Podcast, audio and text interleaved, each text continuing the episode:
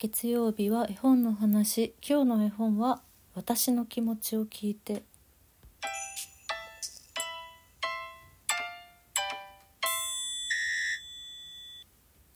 本日は私の気持ちを聞いてという絵本をご紹介。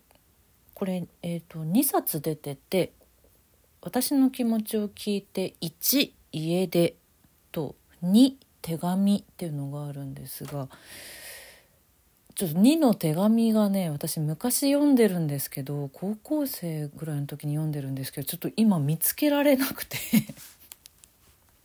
変えます。変えるんですけどね。ちょっとあの家出をメインに1の家出の方をメインにお話をしようかなと思っています。こちらは作ガブリエル・バンさん役森久さん。BL 出版から1998年に日本では出版されており原書は1995年かなガブリエル・バンさんの絵本は前にも紹介していてえ、ー、と「ナビルある少年の物語」というのを昔紹介していますねこれはあ今年の5月22シャープ458絵本の話71でご紹介しております。その時にも多分お話はしているんですけどガブリエル・バンさんといえばあの犬のお話アンジュールがきっと日本では一番有名だったりするかな？聞いたことあるかなと思います。卵卵もいつかご紹介したいですね。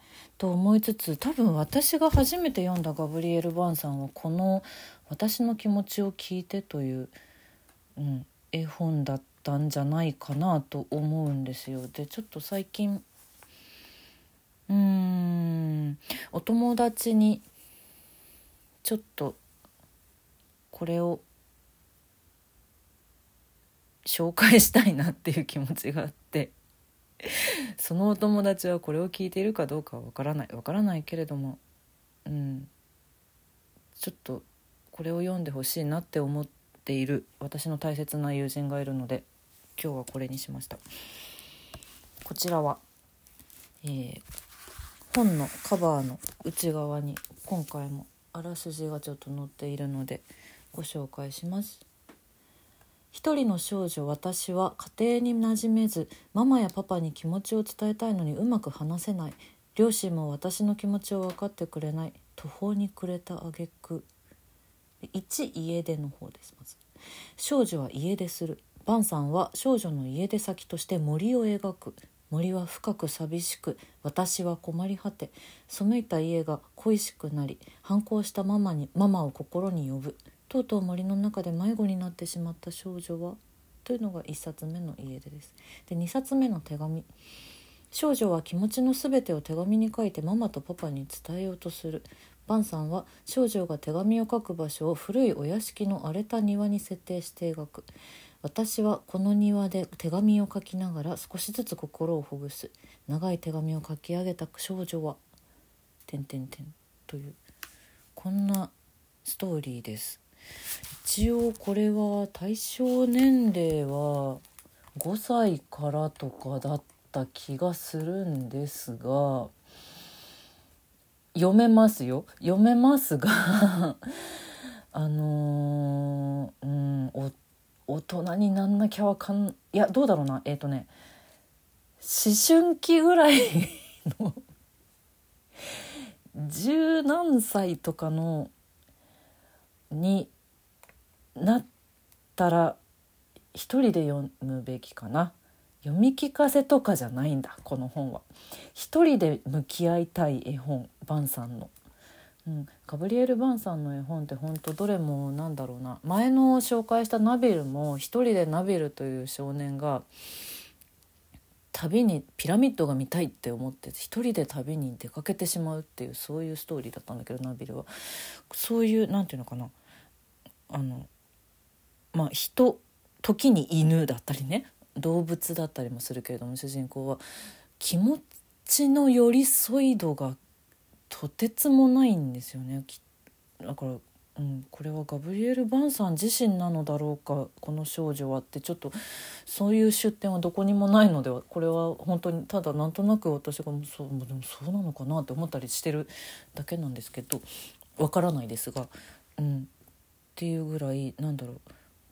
この「私の気持ちを聞いて」についてはほんの少しでも孤独を感じたことがある人だったらもうなんというか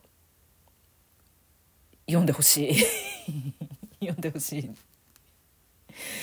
恐ろしく寄り添ってくれる絵本だと思います。で私そう高校生の時にこの1の家出と2の手紙を一気に読んでもう当時の私はなんか何かを抱えていたんですよねきっとね。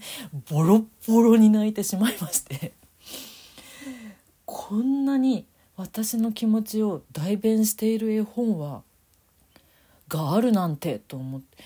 ボロボロに泣きました。特に1の家出で泣きました。手紙の方は何というかその先ほど言った通り一度家出をしてその後にちゃんと私は気持ちを伝えよう手紙で伝えようっていうそういうストーリーなので また多分ね違うタイミングで手紙を読んだらこんなにってなったと思うんだけど 私が読んだタイミングは家出のタイミング家出はしてないですよしてないですけどね。うんそんなこともあったのよ。そう。でちょっと最近これのことを思い出したの。お友達の話を聞いていて、うん、そういうわけなんです。なかなかなんというかびっくりするびっくりするストーリーの書き出しかもしれないです。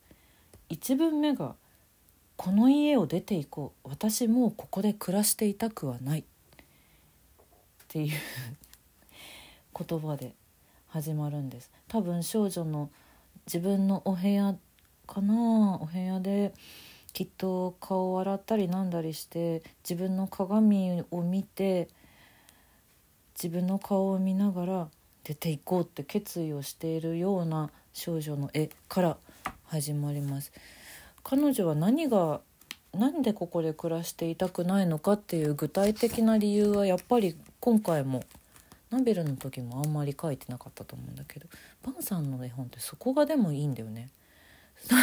というか全部を説明しなくっても十分に気持ちがビシバシ伝わってくるっていうこの絵本は特にそれがすごいんですけどでもうとにかく遠くへ行こう。とにかく遠くへ行く。もうママにもパパにも会えない場所。学校にも行きたくないから。学校のみんなにもわからない場所。みんなが私がいなくなったことに気づく前に私はとにかく遠くへ行こうっていう。そしてあの遠くに森が見えるからあの森へ行こう。私はあの森へ行くんだって言って一人で小さなカバンを持って森へ向かうっていうね。うん、で一人でやっぱ彼女は歩いているのでずんずんずんずん歩いているのでいっぱい多分歩きながらいろんなことをきっと考えているんだよね。それがあのちょっとずつちょっとずつ文章になっています。どうして私の話を聞こうとしないの？とか、うん、今まで何も気づいていなかったのかしらママもパパも。とかね。そう。そういうことをいっぱい自問自答しながら彼女は森の方へ森の方へ進んでいってついに森にたどり着くんです。やっと着いたと思って。ここだったら誰も私に私を見つけることができない。もっと私が見つからない場所に行かなくちゃ。見つからない場所に行かなくちゃって思えば思うほど彼女は見つけてほしいんだなこれはっていうのがとんでもなく伝わってくるというか、まあ、私の解釈ですけど私はそう思った。うん、孤独を感じたり孤独を愛したりしている人ならわかると思う。孤独であればあるほど気づいてほしいという気持ちもムクムクムクムクと誰かと話したい誰かに話を聞いてほしいっていう気持ちもムクムクムクムクと湧いて湧いてくればまだ大丈夫って私は思ってます。湧いてこなかった時が一番危ない。うん。この子は湧いてきた。